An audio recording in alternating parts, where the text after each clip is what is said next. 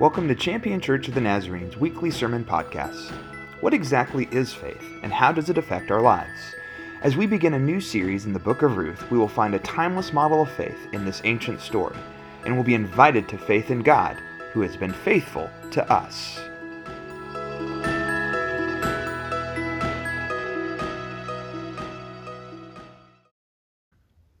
As I shared with you earlier, today we are beginning a brand new message series in the book of Ruth. And what we will find in Ruth, as we journey with Ruth, we will find that she is an amazing model of faith. And today, as we begin this journey, we might want to ask ourselves how we have defined what faith is. Because after all, there are a number of definitions that we probably cling to more than others. I've heard a lot of times that faith is defined as believing without seeing. And yet at the same time, we hear the word faith used in a relationship such as a marriage or a romantic relationship where somebody is faithful to each other, meaning that they're not giving up. Others use faith in a religious sense, that it's completely about having a faith and believing a certain thing about God and how the world is ordered and all of these different kinds of things. So depending on where you grew up, depending on what you've heard or whatever it might be, you might lean towards one or multiple of those definitions, or maybe even something that I haven't even said yet. But what's amazing is that the story of Ruth is a story about faith, and really gives us a really well-defined picture of what faith is. And it's such an odd book. The book of Ruth is in the Old Testament, fairly early on. It's only 4 chapters. And so over the next few weeks, we're just pretty much going to read the majority of the book.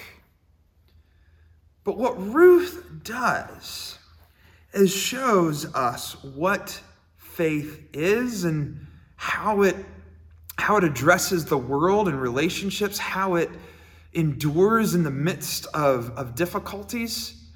And so we are going to learn a lot about what kind of faith we can have in a God who has immense faith to us. And so, friends, as we look at the different contextual clues within Ruth, we will discover that Ruth does some amazing things despite all of these divisions, all of these difficulties, all of these things that come up against her life. And as we consider all that, may we consider having a faith like Ruth. So we're going to begin this story today. We're going to be in Ruth chapter 1, and we're going to read the first 18 verses. There's a lot of background here, and there's going to be some parts that we're going to look at as we go along that will sort of give you a clue as to what these relationships were like and how amazing of a faith Ruth does have in this moment. So read with me, Ruth chapter 1. During the days when the judges ruled, there was a famine in the land. A man with his wife and 2 sons went from Bethlehem of Judah to dwell in the territory of Moab. The name of that man was Elimelech. I have a hard time with these words sometimes. Elimelech. The name of his wife was Naomi, and the names of his 2 sons were Malon and Chilion. They were Ephrathites from Bethlehem in Judah, and they entered the territory of Moab and settled there. But Naomi's husband died. Then only she was left, along with her 2 sons, and they took wives for themselves, Moabite women. The name of the first was Orpah, and the name of the second was Ruth, and they lived there for about 10 years. But both of the sons also died. Only the women were left, without her 2 children and without her husband. Then she arose along with her daughters-in-law to return from the field of Moab, because while in the territory of Moab, she had heard that the Lord had paid attention to his people by providing food for them. She left the place where she had been, and her two daughters-in-law went with her. They went along the road to return to the land of Judah. Naomi said to her daughters-in-law, "Go, turn back, each of you to the household of your mother. May the Lord deal faithfully with you, just as you have done with the dead and with me. May the Lord provide for you, so that you might find security, each woman in the household of her husband." Then she kissed them, and they lifted up their voices and wept. But they replied to her, "No, instead we will return with you to your people." But Naomi replied, "Turn back, my daughters. Why would you go with me? Will there again be sons in my womb, that they would be husbands for you? Turn back, my daughters. Go, I am too old for a husband. And if I were to say that I have hope, even if I had a husband tonight, and even more, if I were to bear sons, would you wait until they grew up? Would you refrain from having a husband? No, my daughters, this is more bitter for me than for you, since the Lord's will has come out against me." Then they lifted up their voices and wept again. Orpah kissed her mother-in-law, but Ruth stayed with her. Naomi said, "Look, your sister-in-law is returning to her people and to her gods. Turn back after your sister-in-law." But Ruth replied, "Don't urge me to abandon you, to turn back from following after you. Wherever you go, I will go. And wherever you will stay, I will stay. And your people will be my people, and your God will be my God. Wherever you die, I will die, and there I will be buried. May the Lord do this to me, and more so, if even death separates me from you." When Naomi saw that Ruth was determined to go with her, she stopped speaking to her about it. And they go back to the land of Judah, to Bethlehem.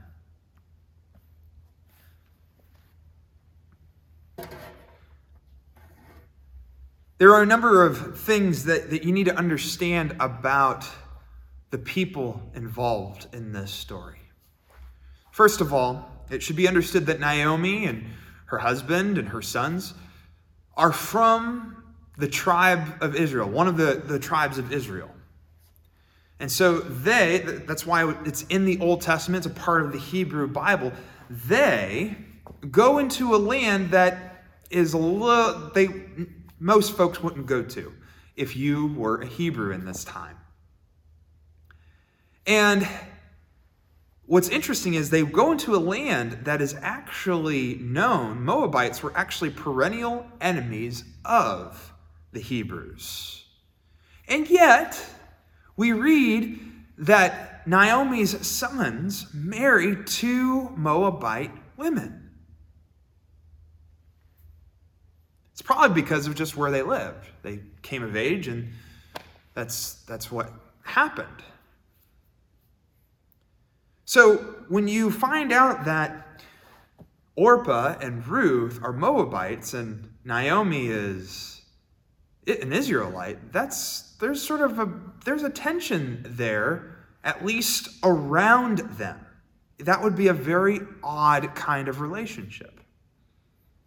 And so for Orpah and Ruth even to consider going with Naomi back into her homeland with other Israelites is potentially socially very risky, awkward. There's going to be some things there. And you might wonder yourself, well, why are the two choices go back to their homeland or stick with Naomi? You need to understand that in this day and age, widows only had a number of ways to go about their lives. They didn't have, Social Security or Medicare. They didn't have all the different kinds of provisions that we have. Instead, they would rely upon either one of two things. One, if they were young enough, such is the case for Orpah and Ruth, they could return to their father's house and hope to remarry again someday, and that husband would bring forth all the provisions needed for their lives.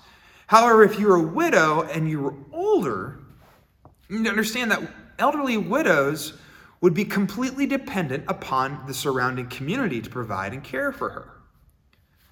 So for Orpah and Ruth, the most logical thing, the most normal thing,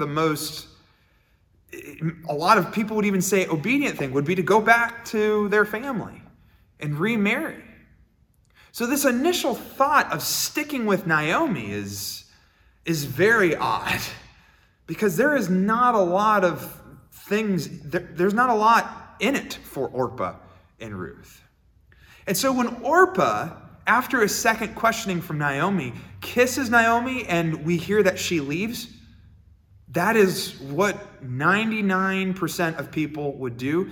And really, it should not be seen as Orpah abandoning or doing something that's wrong here. She's actually doing the obedient thing. She's actually listening to Naomi. But Ruth does the unexpected once Orpah leaves. After she is questioned two more times from Naomi, she says, "No, would you stop? I'm going with you. I'm going with you."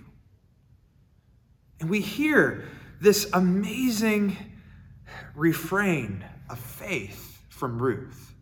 Where you go, I will go, and where you stay, I will stay. Where you are buried, I will be buried. Where your people are will be my people. Your God will be my God. This is an immense moment of loyalty and dedication. Where does this come from? And we don't really get a full answer, because in all reality, sticking with Naomi does not make the most logical sense. There's not a lot of security with Naomi. All we can really begin to think about is that she has a love and a faithfulness to Naomi above the circumstances that they are in. Something that's really interesting about Old Testament literature is that oftentimes the first things that are said by somebody tells you a lot about their character.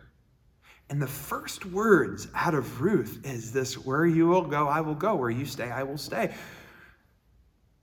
So what we are understanding, and what the writers who wrote down this story are trying to say to us, is that Ruth is a model for faith. A Moabite woman who is considered to be an enemy of Hebrew is a model of faith for people who are Hebrew. It's just so odd that it would come from an unexpected person like this. And yet here it is. Ruth is faithful. Ruth is a model of faith.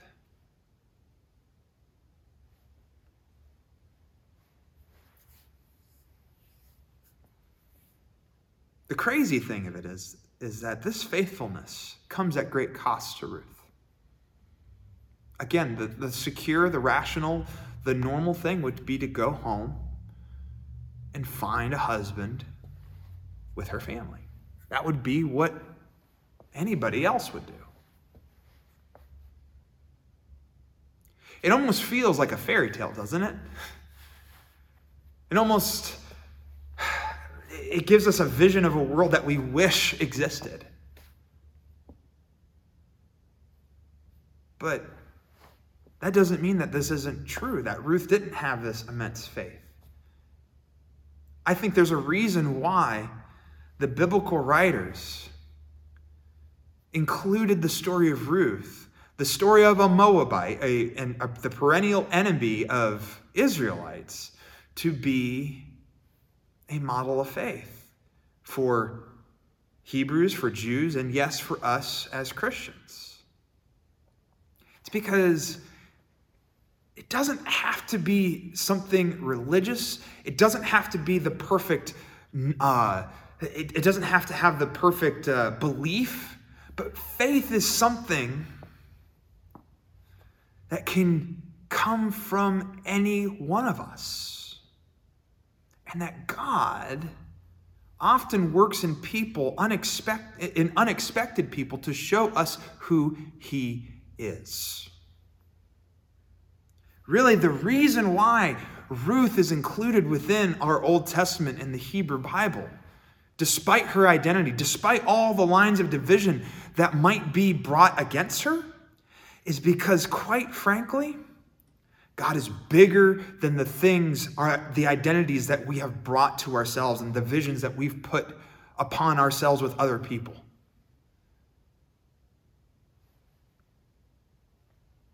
We don't get a sense that God is going to be a huge main actor in this story. We don't have a perfect religious service or worship in this story. We don't have any of that. It's because God is showing us that faith is bigger than any of those things. It's bigger than the religion that we think that we have to do everything perfect or the whatever it might be. It's really, faith is about orienting ourselves to stick through thick and thin. And what so many people have begun to interpret Ruth as is that Ruth is a model of faith, the kind of faith that God has to humanity. Because if you really think about it, God has never given up on humanity throughout all of human history. He loves each and every one of us, and it has come at great cost. It has come at ways that we sometimes think is just illogical. Why would you give your son up for us? Because he is faithful to us. And as we continue this story over the next few weeks, we will see that Ruth's faith brings forth an immense redemption in everyone's lives around her. That faith transforms the people around her and everything. Ruth is seen as a change agent whose loving faithfulness reflects God's faithfulness to Naomi. This shows us the faithfulness of God. God works through us even in the midst of grief and bitterness. Ruth is a model of God and his faithfulness to us. So friends, faith isn't just believing without seeing or any of the things. In fact, if we just think it's one of those things, we are doing a disservice to the kind of faith that God has for to us and the kind of faith that God calls us to live. Faith is a relationship. It's relational. It's a dedication to remain in the midst of difficulty, in the midst of failures, in the midst of grief, often at great cost to ourselves. And that's exactly what God has done for us. It has come at great cost to him. God has stuck with us. He has complete open eyes to who we are and our flaws and our failures and our sins and all these different kinds of things. And yet, God remained. God was faithful. And that is the kind of faith that you and I are called into with him. It is a relationship that sticks with God at great cost to ourselves, and also recognizing all of the realities of that. See, faith is open-eyed. It accepts reality. And it remains true because of a love of God and a love of others. This is the faith that we are called to have, friends. Yes, it involves belief. It involves trust. It involves sticking with God whenever not everything is known. It involves all of those things. But I think the one thing that is so amazing is that it isn't selfish. It's not what's, like sometimes I hear people say, well, my faith is what's best for me. That's not a faith. That's a belief in what you want for your life and your world. But the kind of faith that God is calling us to is one that is humble and is loving and is loyal.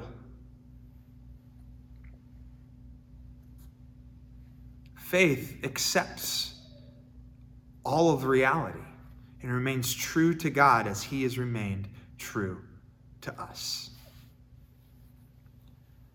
This morning, by the way, I record this on Saturday. This morning I woke up early and I just turned on the television. For some odd reason, there's a movie that was born out of a true story. It's inspired by a true story, which means that pretty much all the movie is like written to be something, but it's based on something. It's a movie called Tag. Maybe you've heard of it. Maybe you've read the news article, but basically a group of friends, a bunch of guys, have been playing a game of tag for 30 years, which sounds ridiculous. And yet, every single February, they play tag. And you do not know when this random friend will just show up. They live in different states. They have different professions. They have surprised each other on a number of times. And while that sounds really fun, but it also sounds ridiculous. What it is it's an avenue for them to be faithful to each other in friendship. It is a way to get back and to be with each other and to care for one another and to live with one another. Maybe you have friends that you think about, I haven't talked to this person for so long. I wish that I would do that. Do it. Go for it. That is a faithfulness to your friendship. That's the kind of faithfulness we look for in our marriages. It's a faithfulness that sticks through thick and thin, that offers love and ourselves to each other. And that's exactly the kind of faith that God has for us. No matter what we have done wrong, he forgives. No matter all of the different things that we have turned to instead of him, he is still there with open arms for us. He is faithful. Turn to him and have a faith with him. And stick with him no matter what. That is the kind of faith God has for us and the kind of faith that we are called to have in him. Friends, won't you take up the example of Ruth and have a faith in God that is not self-seeking and sticks through thick and thin, that is drenched in love and loyalty and transforms our lives into what he calls us to be. Would you pray with me? God, forgive us of the moments that we have thought faith was just about believing something or it's just about religion. It's far greater than that. It is relational. It's embodied in you, in your son as he gave his life for us, and in your servant Ruth many years ago. God, help us. Those words, where you go, I will go, where you stay, I will stay. May those be our words to you, God, to allow you to take and guide and lead us in every part of our lives, in every relationship, in every place that we are a part of. God, give us greater faith so that we can be the people you want us to be. Transform us. And may others see our faith in you and want to join the faith to you as well. God, we love you and give you thanks for all things, and we ask this in your Son's holy name, Jesus. Amen. Amen. Thanks for listening to Champion Church of the Nazarene's weekly sermon podcast. We hope that you were inspired by this week's message. Because of the current pandemic, our services are limited to an online presence. You can join us on Facebook and YouTube every Sunday at 10:30 a.m. For more information about our ministries, or if you'd like to contribute to our ministries online, visit us at championnaz.org.